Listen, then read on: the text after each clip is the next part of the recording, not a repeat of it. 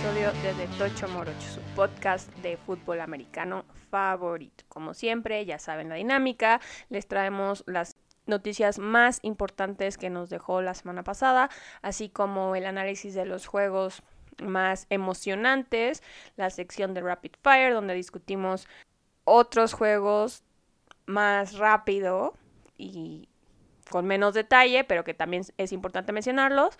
Los juegos más interesantes para la siguiente semana y qué equipos van a estar de bye. Y sí, vamos a empezar con las noticias de lo que nos dejó la semana 7 de la NFL que ha ido pues avanzando a paso vertiginoso, la verdad, y ha sido muy emocionante, hay muchísima paridad en la liga este año y bueno, vamos a las particularidades de esta semana que empezamos con la lesión que sufrió DK Metcalf que por segunda ocasión sale del campo en el carrito de las desgracias, a pesar de que la primera ocasión no fue por ninguna lesión, sino por una emergencia.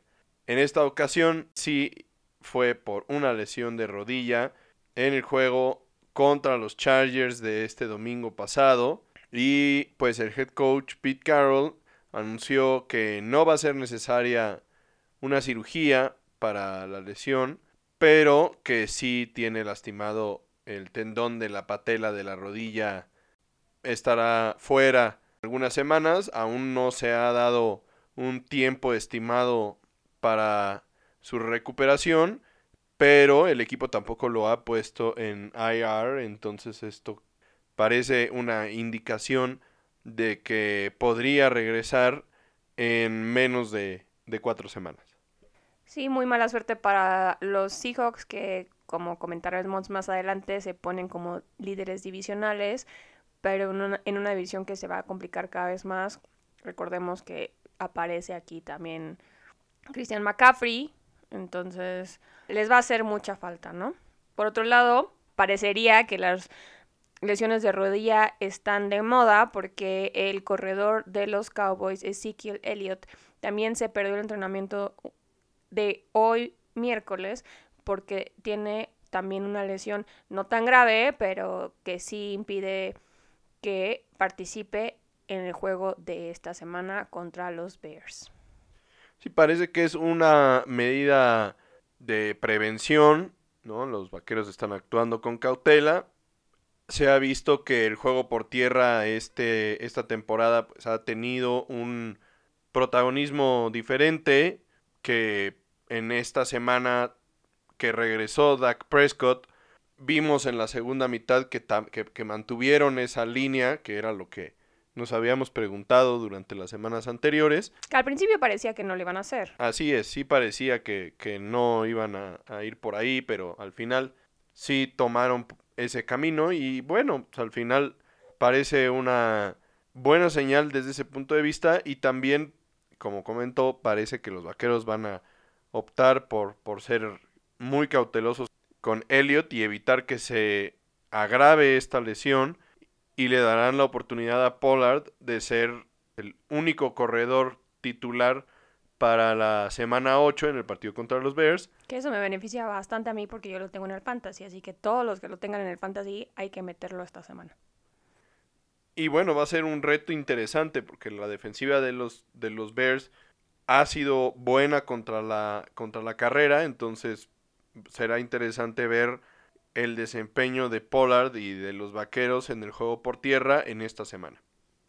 Por otro lado, siguen las lesiones de rodilla ahora en el corner de los Chargers, JC Jackson, quien sufrió la misma lesión que Metcalf, pero a un grado más complicado. Él también salió en el carrito, pero él sí tenía ya uno de estos yesos de aire que les están poniendo para estabilizar las lesiones en lo que llegan con el doctor, porque él, a él sí se le rompió el tendón de la patela. En el mismo juego donde Metcalf sufrió esa misma lesión, ¿no? Para su mala suerte y para la mala suerte de los Chargers, Jackson acaba de firmar un contrato de 5 años por 82.5 millones de dólares en marzo pasado. Aquí fue lo contrario de los Seahawks. En el caso de Metcalf, al principio pensaban que era una lesión mucho más grave de lo que terminó siendo. En el caso de Jackson, los Chargers pensaron que solo se había dislocado la rodilla. No fue el caso y va a estar fuera el resto de la temporada. Pero los problemas no terminan aquí para los Chargers porque también el receptor Mike Williams sufrió un esguince de tobillo que lo va a dejar fuera un par de semanas. Él todavía no tiene tiempo de regresar, pero podría estar de vuelta dependiendo de cómo les vaya a los Chargers en esta temporada. Con estas lesiones, los Chargers pierden a dos piezas importantes para Justin Herbert, especialmente si consideramos el estatus de Keenan Allen, que está regresando a una lesión, pero que no jugó la segunda mitad del juego de, del domingo contra los Seahawks, entonces pues quién sabe que también esté. Y que también perdieron a Joey Bosa y a Rashon Slade, ¿no? Entonces, muy al pendiente de los Chargers, a ver cómo pueden ajustar y qué va a ser del resto de la temporada para Justin Herbert, que pues parecía que iba a librar haberse lesionado y que iba a poder seguir con su campaña para ser uno de los mejores corebacks de la liga. Y bueno, vamos ahora con uno de los equipos que está en mejor racha de la liga por el momento. Y estamos hablando de ni más ni menos que los Jets de Nueva York, aunque no lo crean, que desafortunadamente pues ven esta racha ganadora detenida por la pérdida de su corredor novato Breeze Hall, que ha sido todo un estelar en lo que va de la temporada y desafortunadamente pues tiene una ruptura del ligamento cruzado de la rodilla que lo dejará fuera por el resto de la temporada. Y bueno también aparte de eso hubo una lesión en los meniscos y que puede complicar un poco la, la recuperación veremos qué tal sale de la operación de la rodilla y en qué momento de la temporada siguiente podría estar disponible Breeze Hall, quien realmente ha sido una de las revelaciones de esta temporada. Clave totalmente para el buen paso que llevan los Jets hasta ahorita en, en la temporada. Y bueno, en su lugar se quedará Michael Carter, quien ya estaba en el equipo y también es un corredor bastante bueno. Y también firman a James Robinson, que viene de los Jaguares de Jacksonville, quien tuvo un gran año el año pasado en ausencia de Travis Etienne. Pero que también está lidiando con una lesión de rodilla. Así es, y que bueno, también no ha tenido mucha participación en la temporada de los Jaguares hasta ahorita, entonces pues va a compartir la carga del juego por tierra con Carter. Y bueno, en otra noticia que también afecta al juego por tierra de forma importante y también la protección de Zach Wilson, pues es que el GAR Elijah Vera Tucker, quien es uno de los mejores linieros ofensivos de la liga, la verdad es que, que tiene poco tiempo de haberlo drafteado, y, ha dado grandes resultados, pues también estará fuera el resto de la temporada por un desgarre en el bíceps. Entonces, pues es un, un, tema importante esto y veremos cómo afecta el desempeño en general la baja de Vera Tucker de los Jets en lo que resta de la temporada. Por otro lado, en otro tipo de noticias, se le acabó la paciencia al head coach de los Colts, Frank Reich con las entregas de balón de Matt Ryan, que ya hemos discutido en episodios anteriores, por lo que el lunes pasado anunció que Sam Ellinger va a ser el coreback titular de los Colts por el resto de la temporada. Reich también dijo que Ryan está lidiando con una separación de hombro grado 2, lo que suena bastante complicado, pero que la decisión que acaba de tomar se hubiera tomado sí o sí, aunque su coreback hubiera estado sano. Y no solo le quitaron la titularidad, tampoco va a ser el backup de Sam Ellinger porque Nick Foles va a ser el coreback 2 en el juego de la semana 8 contra los Commanders. Bastante pobre el desempeño de Ryan hasta el momento, digo la verdad, los Colts, y ya hablaremos de esto un poquito más adelante. Pero pues, hasta el momento Ryan tiene el récord de intercepciones con 9 y ha tenido 11 fumbles, de los cuales perdió 3. Eh, solo ha completado el 68.4% de sus pases en la temporada y se le va a dar una oportunidad a Ellinger, quien fue coreback en la Universidad de Texas. Y a pesar de que nunca ha empezado un partido como titular en la NFL y que solo tuvo tres apariciones en la temporada pasada, con cero pases y tres carreras para nueve yardas, le están dando la oportunidad porque le puede traer más movilidad que con los problemas que tiene en la línea ofensiva puede ser una gran habilidad y seguramente esto podría abrir un poco el juego tanto por pase como por tierra y darle un respiro también a Jonathan Taylor y abrir las posibilidades de que, de que tengan un poco más de claridad a la ofensiva. Y aquí como dato curioso, Ellinger será el séptimo coreback titular bajo Reich. La verdad es que ese número es altísimo. ahora que te escucho decirlo, me parece increíble. Siete corebacks y Reich tiene tres años en los Colts. O sea, realmente es, es impresionante que, tenga tantos corebacks titulares en, en, tan poco tiempo en un equipo. Y no te quiero arruinar la sorpresa, pero más adelante vamos a hablar de otro equipo que tiene aún más. Ya veremos. Bueno, pues vamos ya de lleno a los juegos más interesantes de la semana 7, empezando justo por el juego del equipo del que estábamos hablando, los Colts contra los Titans. Esta vez, obviamente, fue la gota que derramó el vaso, como ya mencionamos, porque los Colts pierden 10 a 19 contra Tennessee.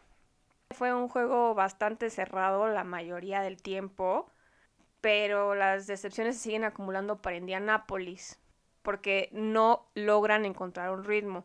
Y pues a ver qué pasa con este ritmo ahora que cambian a Matt Ryan, como ya mencionamos. Puede que lo saque aún más de ritmo o puede que sea su oportunidad para que finalmente encuentren el paso.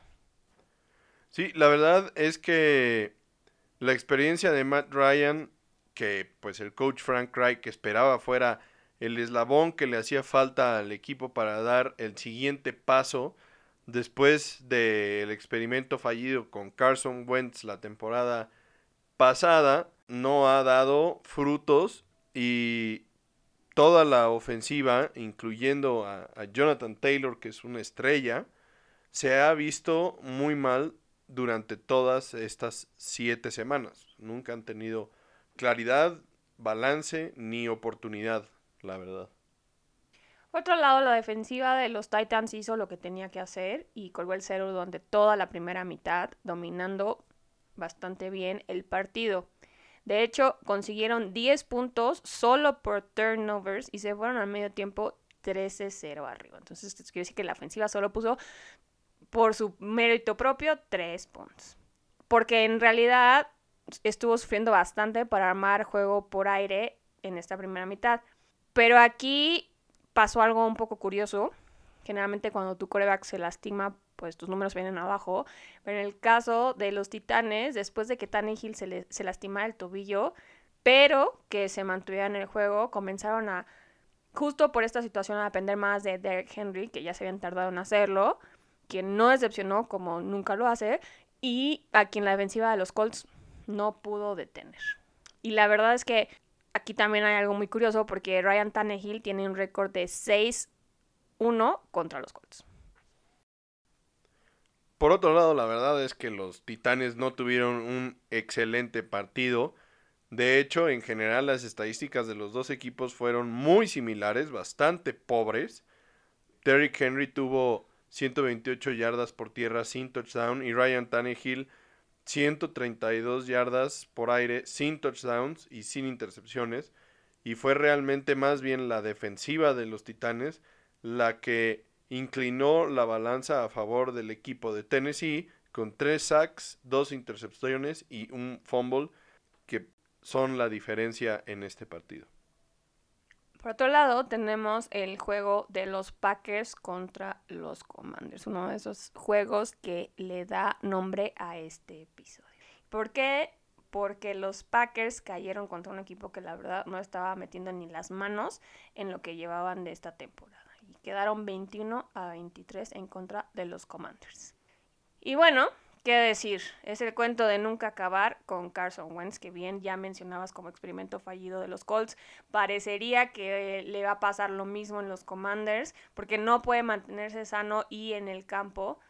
Y desde la banca tiene que ver cómo otro coreback toma su lugar y lleva al equipo a la victoria. Sí, y la verdad lo veníamos comentando desde la semana pasada que para esta semana Taylor Heineke sería el coreback titular para este equipo y que podría ser la chispa que necesitaban para dar un paso hacia adelante y tener un mejor desempeño ofensivo.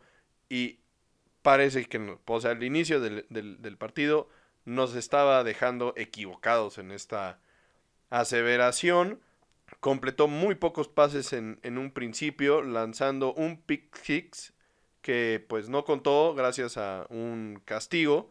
Y pues la verdad inició muy flojo Heineke, pero fue entrando en ritmo en la segunda mitad y ayudó a los Commanders a superar el déficit en el marcador para conseguir su segunda victoria consecutiva y bueno, le, lanzó un pase increíble a Terry McLaurin para un touchdown que nos hizo recordar realmente lo bueno que es Terry McLaurin y que pues hasta este momento en la temporada había estado bastante olvidado por Carson Wentz y bueno, pues aquí viene el dato curioso, ¿no? Sí, justo los Commanders le quitan el reinado de más corebacks titulares a los Colts porque Heineke es el onceavo coreback de los Commanders desde el 2018.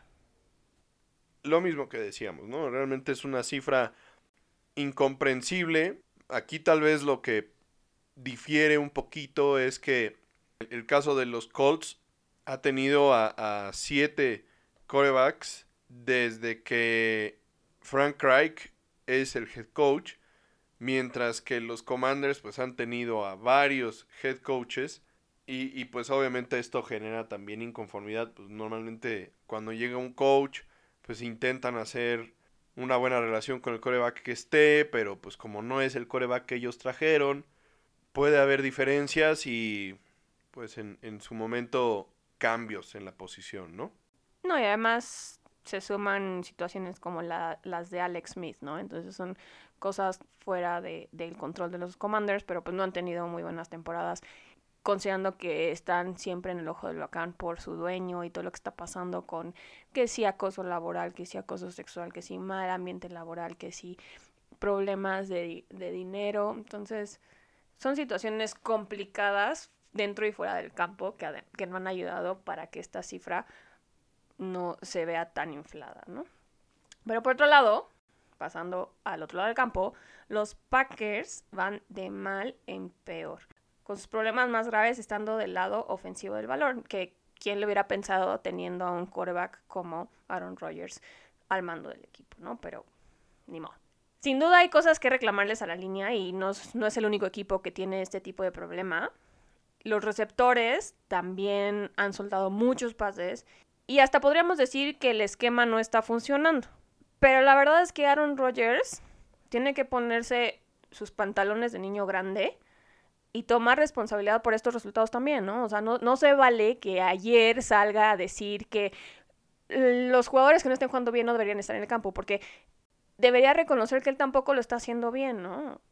O sea, se vio demasiado conservador al principio, del juego, no quiso tomar ni un solo riesgo buscando el fondo del campo. Y sí, a lo mejor está ciscado porque sus receptores soltaron algunos bases, pero hubo pases que en los que él mismo los voló o se los aventó a los pies. Entonces, esta situación con este coreback ya se está saliendo de control porque parece que lo único que quiere es el estrellato y que tiene otras cosas ya en la mente, ¿no?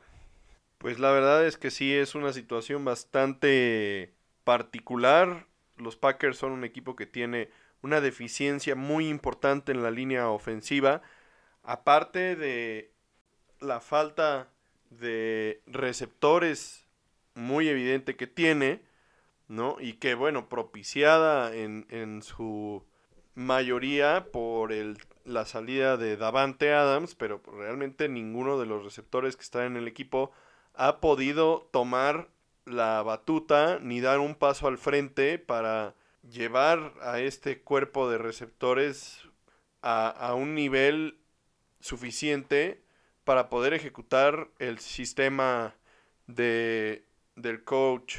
Y esto es lo que, lo que ha frustrado a Aaron Rodgers en un inicio, pidiéndole al coach que, que pues simplificara un poquito el sistema ofensivo, pero la verdad es que tampoco ayuda el hecho de que la línea ofensiva no esté protegiendo ni, ni abriendo huecos correctamente en el juego por tierra. Es inexplicable también por qué no siguen corriendo durante el partido. En todos los partidos han estado cerca de, de, de ganar, han sido juegos cerrados, ninguno ha sido un shootout ni nada de esto. Juegos donde bien fácilmente podrían seguir corriendo el balón, controlando el reloj, evitando arriesgar y no lo hacen. Es inexplicable y, y, además de todo, pues los corredores son su unidad que tiene más talento. Aaron Jones y Dillon son excelentes corredores y los tienen olvidados. Sí, esto se refleja también en que la primera conversión en tercer down de los Packers llegó con seis minutos por jugar, o sea, no lograron hacerlo antes. Y además llegó por un castigo de Washington, o sea, no es que tampoco lo hayan hecho ellos, ¿no?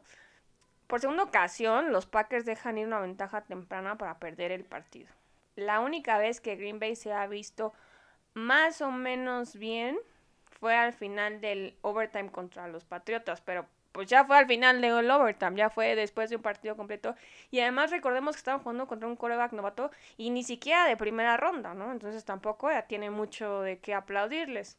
Por otro lado, no es lo único que están haciendo mal los Packers, ¿no? Porque tampoco la defensiva se vio muy bien y nos ha quedado de ver bastante. Pero la defensiva puede o no puede estar bien, pero los resultados no van a ser diferentes hasta que no logren revivir la ofensiva para que puedan despertar más temprano en el partido, ¿no? Porque no te vas a ir a overtime todos los juegos, entonces no te puedes esperar hasta el overtime para decir, ah, bueno, está bien, ya vamos a despertar y ya vamos a armar la ofensiva. Pues no.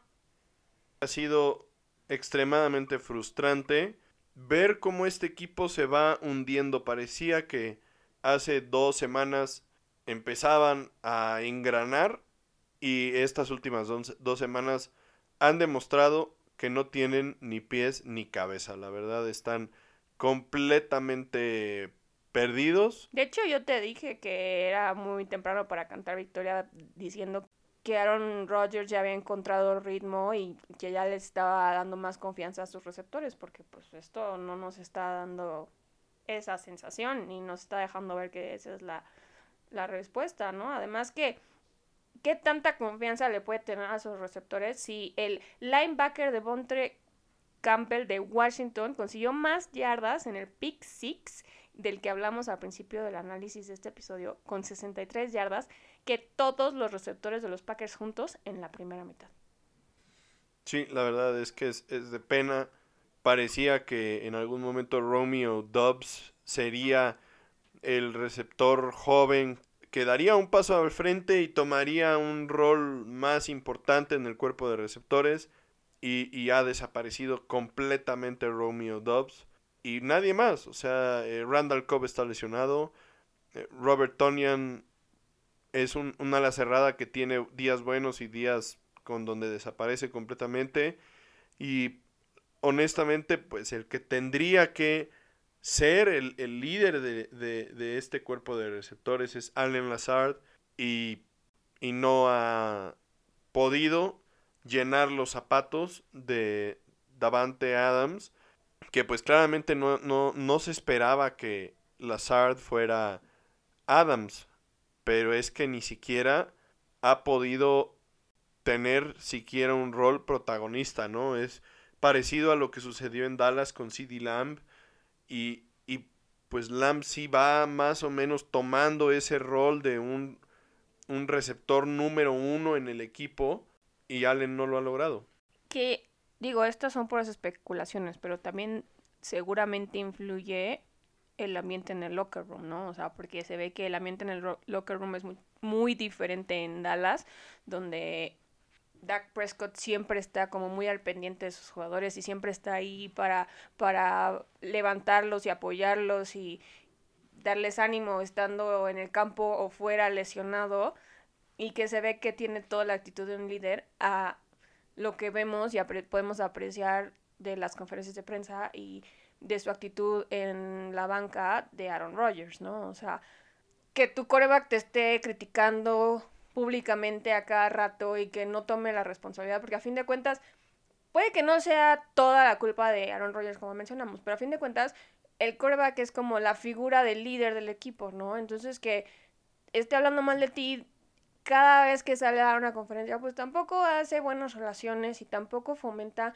un ambiente de equipo tal cual, ¿no? Entonces, puede que también sea parte de lo que está sucediendo. Entonces, habrá que ver si logran corregir este tipo de situaciones, porque además, pues no es solo un frente en el que tienen que atacar, ¿no? Tienen que atacar muchísimas cosas y se les está acabando el tiempo, porque como bien dices, ya casi estamos a la mitad de la temporada. Y bueno, pasemos a un equipo que realmente nos ha sorprendido en lo que va de esta temporada. Y estamos hablando de los Seattle Seahawks, quienes derrotaron 37-23 a los Chargers de Los Ángeles en un partido que prometía ser un juego interesantísimo, porque obviamente los Seahawks han demostrado un nivel superior al que esperábamos de ellos en este inicio de temporada, y los Chargers siguen siendo un equipo competitivo, pero han ido un poco a la baja, ¿no? Y esto también habla del estatus de ambas divisiones oeste, tanto de la americana como de la nacional, que esperábamos que fueran divisiones súper competitivas y han resultado pues no estar cerca de lo que se esperaba de ellos y de lo que han sido en los últimos años estas divisiones de las que han salido dos campeones en los últimos tres años, ¿no? Recordemos en los Chiefs hace tres años y luego los Rams el año pasado, pues ellos fueron los campeones, con Tampa Bay haciendo la cuña entre ambos equipos campeones de las divisiones oeste. Y bueno, al final los Seahawks, después de esta victoria y sumando los resultados de sus equipos compañeros de división, pues están líderes de la división oeste de la nacional, que es algo que verdaderamente es sorprendente, ¿no? Sí, nadie esperaba esto, sobre todo considerando, como ya habíamos dicho, que perdieron a su quarterback de más de 10 años, Russell Wilson, y que durante la off-season de lo único que se hablaba era de la competencia del quarterback, ¿no?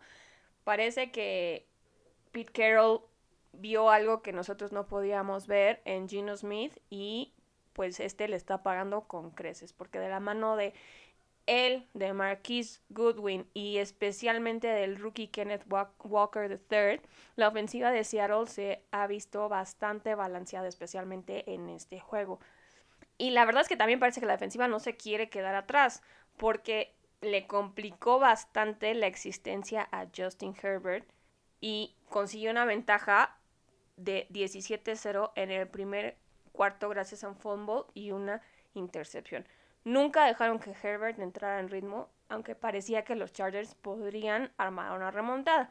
La verdad es que llevaban ya toda la temporada escuchando que, que la defensa de los Seahawks era muy mala y que estaban muy lejos de ser la Legion of Boom. Y estoy de acuerdo, o sea, no están cerca de ser la Legion of Boom, pero también como la ofensiva han demostrado que tienen carácter y que tienen la actitud correcta para plantársele a unos rivales de la talla de los Chargers. La verdad hay mucho que decir de los Chargers, pero vamos a empezar platicando sobre la situación de Kenneth Walker que ha sido impresionante. Parece estar retomando las acciones donde las dejó Rashad Penny, quien desafortunadamente por la lesión ya estaba teniendo buenos resultados en el juego por tierra y parecía, digo, ya lo habíamos platicado, que, que estaba finalmente llegando y cubriendo con esas expectativas que se tenían de él en ese momento cuando lo draftearon. desafortunadamente sucede la lesión, pero Walker ha llegado para pues hasta mejorar lo que había hecho Rashad Penny en el juego por tierra. Tuvo 168 yardas y dos touchdowns que son la clave para quitarle la presión al juego por aire y permite que Gino Smith pueda jugar más suelto, evidentemente pues con menos presión, sin tener que echarse al equipo al hombro para sacar adelante los partidos y pues permite que en el caso de que se cometan errores como fue en esta en este partido que tuvo una intercepción pues no sean tan costosas.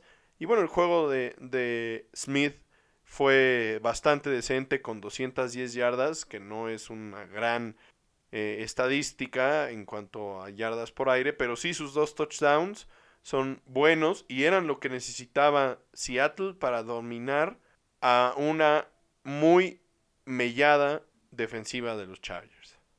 Y no solo la defensiva de los Chargers tuvo problemas, también la ofensiva tuvo problemas, porque Justin Herbert, la verdad es que ha sido exigido durante estas siete semanas y el resto de la ofensiva no ha podido complementarlo, parte por todas las lesiones que han sufrido y parte porque el esquema de juego no ha logrado explotar el talento de Austin Eckler, quien solo tuvo 31 yardas y un touchdown por tierra, aunque sí lo lograron involucrar un poco más en el juego por aire, donde consiguió 96 yardas y un touchdown, siendo el líder receptor del equipo.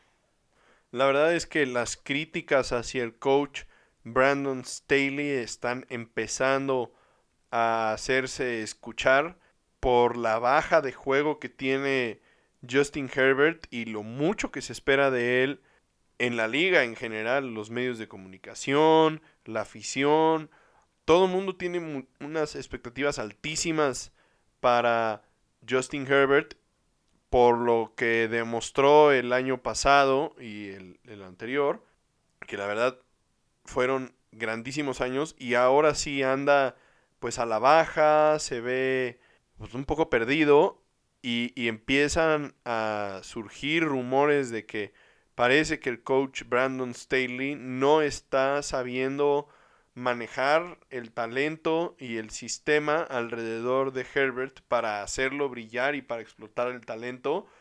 Entonces, si las cosas no cambian pronto o para el final de la temporada, podría empezar a hablarse de que pudiera haber un cambio en el staff de cocheo que favoreciera a Justin Herbert y por ahí empiezan a escucharse murmullos de la posibilidad de que Sean Payton llegase a los Chargers en caso de que Brandon Staley dejara de ser el head coach para la temporada siguiente.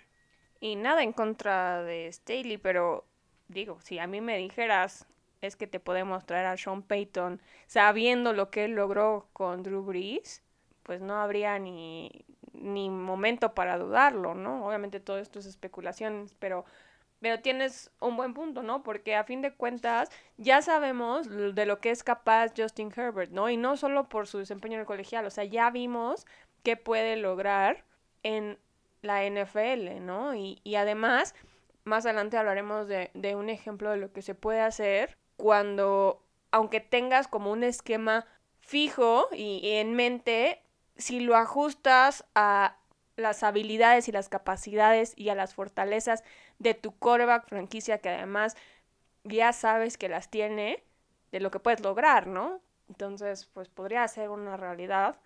Veremos si lo cantamos antes que nadie.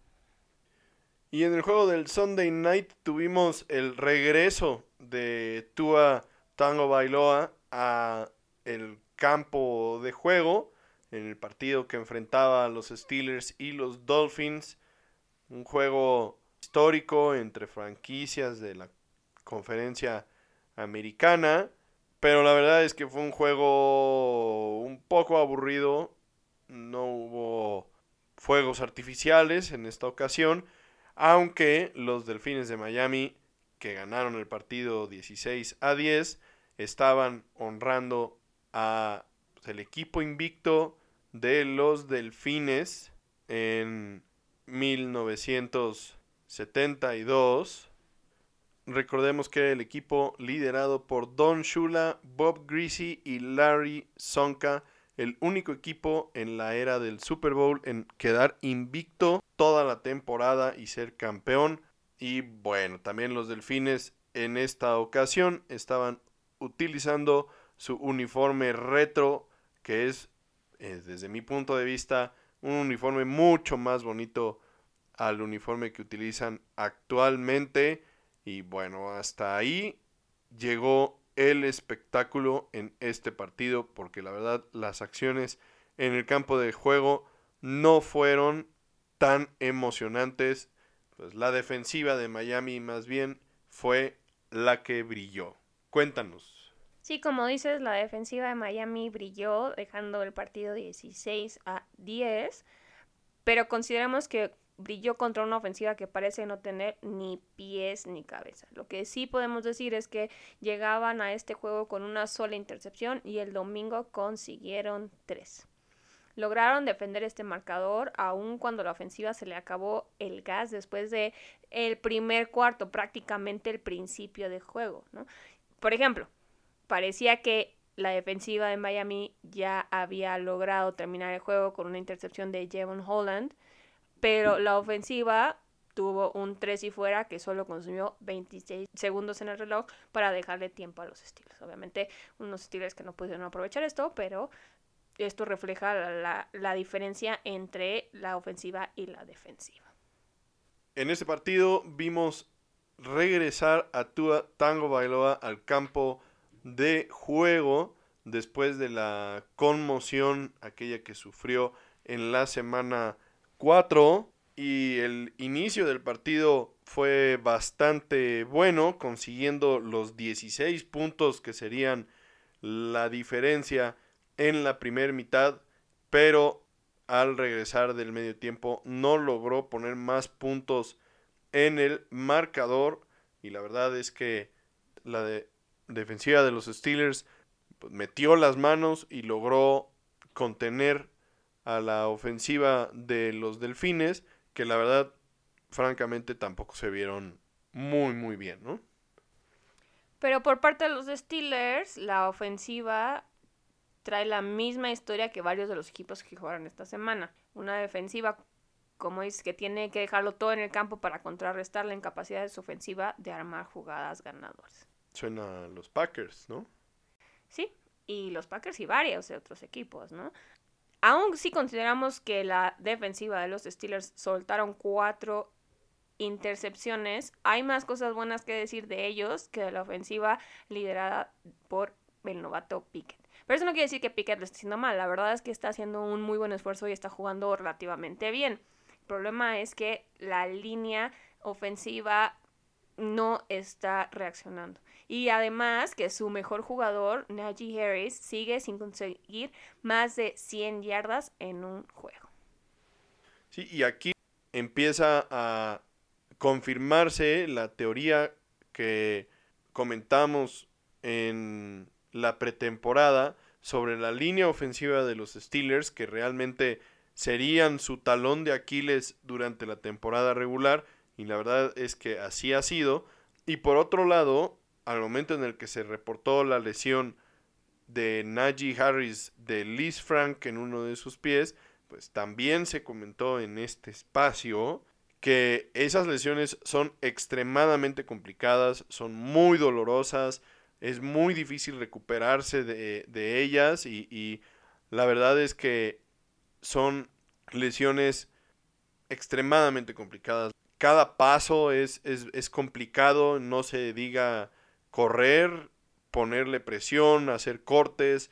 Najee Harris es un jugador además que tiene esa habilidad en los pies súper rápida y se le ve complicado durante los partidos y seguramente es esa lesión la que le ha impedido explotar su potencial esta temporada no han salido públicamente a decir que, la lesión lo está afectando, pero muy seguramente este es el motivo por el cual no ha logrado lo que vimos la temporada pasada de él. Y obviamente pues esto pone a los Steelers en una situación extremadamente complicada porque él debería de ser la piedra angular del equipo ahora que tienen a un coreback novato que necesita de, del juego por tierra y de un jugador como Najee Harris para ir aprendiendo y salir adelante. Pero no estoy segura que sea solo su situación de lesión lo que está deteniendo a Najee Harris. La verdad es que sabemos que el talento lo tienen en jugadores jóvenes como él, pero más que nada parecería que el esquema que están jugando y además el problema de la línea ofensiva que ya mencionamos les está poniendo el pie y eso se ve reflejado en cuatro juegos de siete que llevan con menos de 20 puntos anotados. Y bueno, ahora pasemos a la sección de Rapid Fire, donde vamos a platicar primero sobre el juego entre los Chiefs y los 49ers, una revancha de aquel Super Bowl de hace tres años, donde vimos a los Chiefs derrotar a los 49ers para llevarse el trofeo Vince Lombardi. Y en esta ocasión, nuevamente los Chiefs vencen como visitantes a los 49ers con marcador de 44 a 23. Y la verdad es que parecía que se repetiría la historia de la semana pasada cuando los Chiefs abrieron el juego con una intercepción de Mahomes, pero en esta ocasión lograron corregir en tiempo real, borrando el déficit de 0 a 3 en sus siguientes 7 posesiones, en las cuales consiguieron una ventaja de 21 puntos, anotando 6 touchdowns. Y bueno, los 49ers no metieron ni las manos, aún considerando que ya tienen en el roster a Christian McCaffrey. Y como dato curioso, han permitido más puntos de los que han anotado en todos los tercer cuartos de esta temporada. Las claves de las victorias que sí han conseguido es conseguir una ventaja y no dejarla ir, porque hasta el momento no han encontrado la fórmula para sobreponerse a un déficit de manera constante. Los 49ers, con tantas lesiones que tienen a la defensiva, pues no lograron hacerle frente a la explosiva defensa de los Chiefs y pues tampoco fue suficiente a la ofensiva con Jimmy Garoppolo, con Christian McCaffrey, con Divo Samuel, con Brandon Ayuk y con George Kittle para sobreponerse a la ventaja que ya había conseguido los Chiefs. Otro juego del que no podíamos dejar de hablar era el juego entre los Bears y los Patriots. Un juego en el que los Bears se quedaron con la ventaja 33 a 14.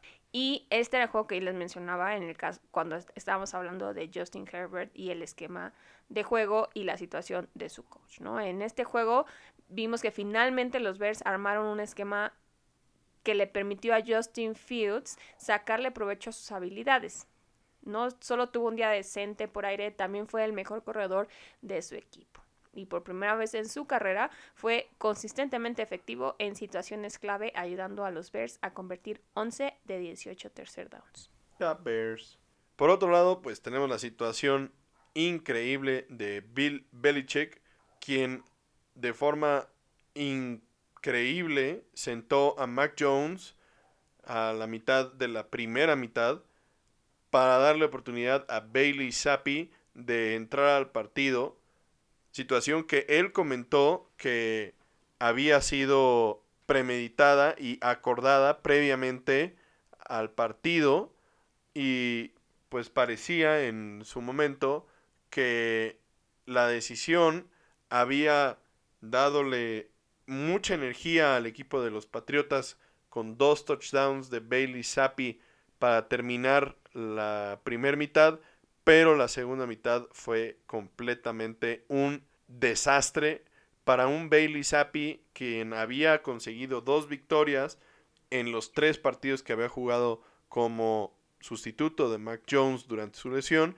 Y ahora lo que ha sucedido es que hay una controversia tremenda en Nueva Inglaterra y Bill Belichick ha tenido que responder preguntas respecto a cómo fue que sucedieron estas, esta situación toda la semana y que bueno, ahora tienen enfrente a unos Jets contra los cuales tendrá que demostrar cuál es el plan realmente.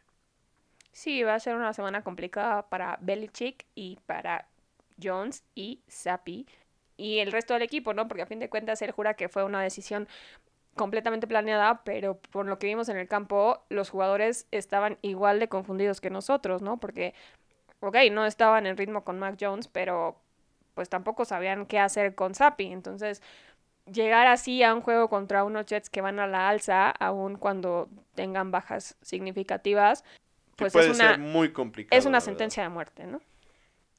Y bueno, el último partido del que vamos a hablar en este Rapid Fire es el partido entre los Bucaneros de Tampa Bay y las Panteras de Carolina, juego que ganaron las Panteras 21 a 3, un partido que los Bucaneros de Tampa Bay no tenían que haber perdido bajo ninguna circunstancia. Honestamente esto fue inaudito, las Panteras, un equipo que prácticamente se había desmantelado previo a esta semana con el cambio de Christian McCaffrey, habiendo dejado ir a su mejor receptor en Robbie Anderson, teniendo a Baker Mayfield, su coreback titular lesionado, y teniendo también a Sam Darnold, su coreback suplente, también lesionado.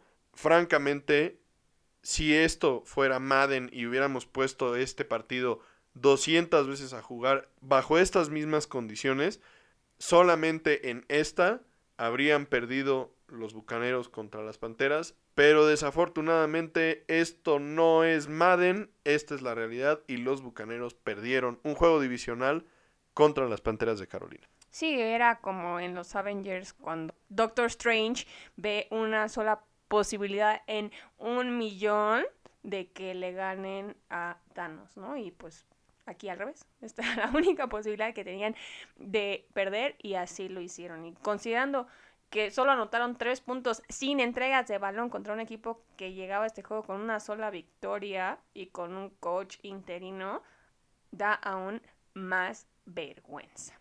Y la verdad es que es el cuento de nunca acabar y además es muy parecido a lo que está pasando en Green Bay porque aunque los receptores sí soltaron muchos balones, especialmente uno que soltó Godwin prácticamente en la end zone con, en la primera serie del partido que tenía que haber sido touchdown porque además tenía separación de más de 10 yardas con el defensivo más cercano. También Tom Brady estuvo lanzando pases con muy mal timing y no tuvieron juego por tierra.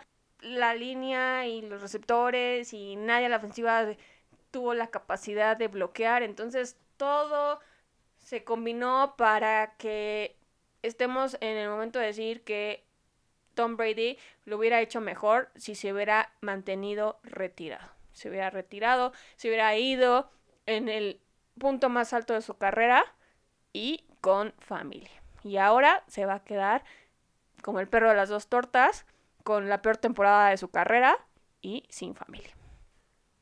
Y pues bueno, con los bellos deseos terminamos los resúmenes de partidos de esta semana y vemos hacia adelante un nuevo horizonte la semana 8 de la NFL y empezamos con los partidos más relevantes para la semana entrante con los Bears que visitan a los Cowboys en el último partido que tendrán los Vaqueros previo a su bye en la semana 9 y pues recibirán a unos Bears que vienen a la alza, jugando bien a la defensiva y mejorando a la ofensiva y veremos también qué tan buen reto es para una defensiva de los Vaqueros que ya sabemos es bastante dominante y qué tanto puede mantener la ofensiva de los Vaqueros, el buen balance que han demostrado juego por tierra y juego por aire en los últimos partidos contra una defensiva que viene jugando bastante bien. Y sin Ezekiel Elliott. Así es. Por otro lado, tenemos el juego entre los Raiders y los Saints en Nueva Orleans, un juego que va a ser interesante también porque se acaba de anunciar que Andy Dalton va a ser el coreback titular para esta semana. Recordemos también que los Raiders vienen saliendo de su bye y pues esperemos esto les ayude para haber preparado mejor este partido entre dos equipos que se ven bastante parejos en el papel. Tenemos también un juego divisional entre los Patriotas y los Jets en Nueva York. Una oportunidad de oro para los Jets que aunque perdieron a muchas piezas clave, pueden quedarse con la victoria ante unos rivales que han arrastrado a su equipo por temporadas y temporadas. Décadas. Y puede ser la primera vez que estos Jets que van a la alza puedan salir victoriosos contra los Patriotas. Así es, puede ser la oportunidad de que Zach Wilson demuestre que no es un lastre para el equipo y que puede llevar a estos Jets a una victoria importantísima en la división contra su acérrimo rival, los Patriotas de Nueva Inglaterra. Recordemos que si así fuera el caso, la buena suerte de los Jets es que tienen detrás de Zach Wilson a Joe Flaco, un quarterback bastante experimentado y que mantuvo muy bien al equipo en la ausencia de Zach Wilson. Por otro lado, tenemos el juego entre los Steelers y las Águilas en Filadelfia. Unos Steelers que ya comentamos se ven bastante perdidos a la ofensiva, que además se van a enfrentar a un equipo que viene invicto. Sería maravilloso que los Steelers nos regalaran una victoria contra las Águilas de Filadelfia. Que se ve bastante complicado, pero todo puede pasar en esta temporada. Por otro lado, un juego divisional muy, muy, muy importante por cómo está la situación en esta división. El juego entre los 49ers y los Rams en Los Ángeles. Recordemos que los 49ers se le complican bastante a los Rams y que además los fans de los Rams han quedado a deber muchísimo desde que se mudaron al nuevo estadio. La temporada pasada lo vimos en un par de ocasiones cuando se encontraron que había más gente de los 49ers que de los Rams. Sí, recordemos que los Rams con Sean McVay no han podido derrotar a los 49ers de Kyle Shanahan en ninguna ocasión en temporada regular. Y solamente la temporada pasada en playoffs lograron vencer los Rams a los 49ers para avanzar al Super Bowl. Ya en el primer encuentro entre estos dos equipos esta temporada en San Francisco fueron los 49ers los que vencieron a los Rams. Y pues esta es su última oportunidad de esta temporada de enfrentarse. Y buscar terminar con esta mala racha que tienen los Rams en contra de los 49. Por otro lado, tenemos un juego bastante interesante entre los Giants y los Seahawks en Seattle. Un juego que va a ser complicado para los Seahawks considerando las bajas tan importantes que mencionamos al principio del episodio. Sí, los Giants también con récord de 6 y 1 perdido. Y por otro lado, los Seahawks liderando la división con récord de 4 y 3. Será un partido bastante interesante. Esperemos que los 12 pesen y que también nos ayuden por ahí a conseguir una derrota para los Giants que nos ayudaría acá a los fans de los Vaqueros para que fuéramos escalando unos peldaños en la división. Para cerrar los juegos relevantes de la semana 8 tenemos el encuentro entre los Packers y los Bills en Buffalo. Un juego que en circunstancias y situaciones diferentes sería un duelo de titanes, pero que esta vez va a aparecer más bien Mufasa y la estampida de los News. Sí, la verdad, el resultado más probable de este partido es que los Bills atropellen a los Packers y sea un partido muy complicado para, para Green Bay porque pues visitan a Buffalo y Buffalo ha demostrado ser el equipo favorito para el Super Bowl. Para todos, la verdad es que han, jugado muy muy bien y no se ve cómo los Packers puedan cambiar su situación para lograr plantarle cara a este equipo que viene enrachado. Sí, y como dato, si las cosas se mantienen como hasta el momento, las estadísticas me refiero, sería el primer juego en la carrera de Aaron Rodgers en el que los Packers llegarían con más de 11 puntos en contra. Sí, eso es una estadística impresionante que los Packers nunca hayan sido underdog por más de 10 puntos en toda la carrera de Aaron Rodgers es bastante bastante impresionante, pero es realmente reflejo de la realidad del equipo hasta este momento. Y ya para cerrar este episodio, los dejamos con los equipos que tienen bye esta semana. Esta vez solo tenemos dos y es el caso de los Chiefs y los Chargers. Y bueno, pues entonces hasta aquí este episodio de, de Tocho Morocho. Esperemos que disfruten mucho de los partidos de la semana 8 de la NFL. Los compartan con su familia, con sus amigos, novias y novios. Y por otro lado, para todos los que están en México y en la Ciudad de México en particular, recordarles que esta semana tenemos Gran Premio de la Fórmula 1 en la Ciudad de México y estaremos recibiendo y viendo a Checo Pérez correr por el Autódromo Hermanos Rodríguez y esperando que pueda salir de este gran premio con la victoria y darnos a todos pues este gran, gran, gran resultado que sería ver a un mexicano campeón de un gran premio de la Fórmula 1 en México. Sería increíble. Esta semana hay fiesta en la Ciudad de México. Venga, Checo, no queremos ir a trabajar el lunes. Como dice Jaycee, no olviden compartirlos con todos sus conocidos, con todos los amantes del fútbol americano, estén en donde estén, porque tenemos fans en todo el mundo. Muchísimas gracias a todos. Recuerden que pueden contactarnos a través de nuestras redes sociales o nuestro correo electrónico. Estamos ahí para resolver cualquier duda, duda para platicar con ustedes, para contestar a sus comentarios. Y nos vemos aquí la próxima semana esperando tener un campeón de Fórmula 1 mexicano en Tierra México. Nos vemos la próxima. Bye.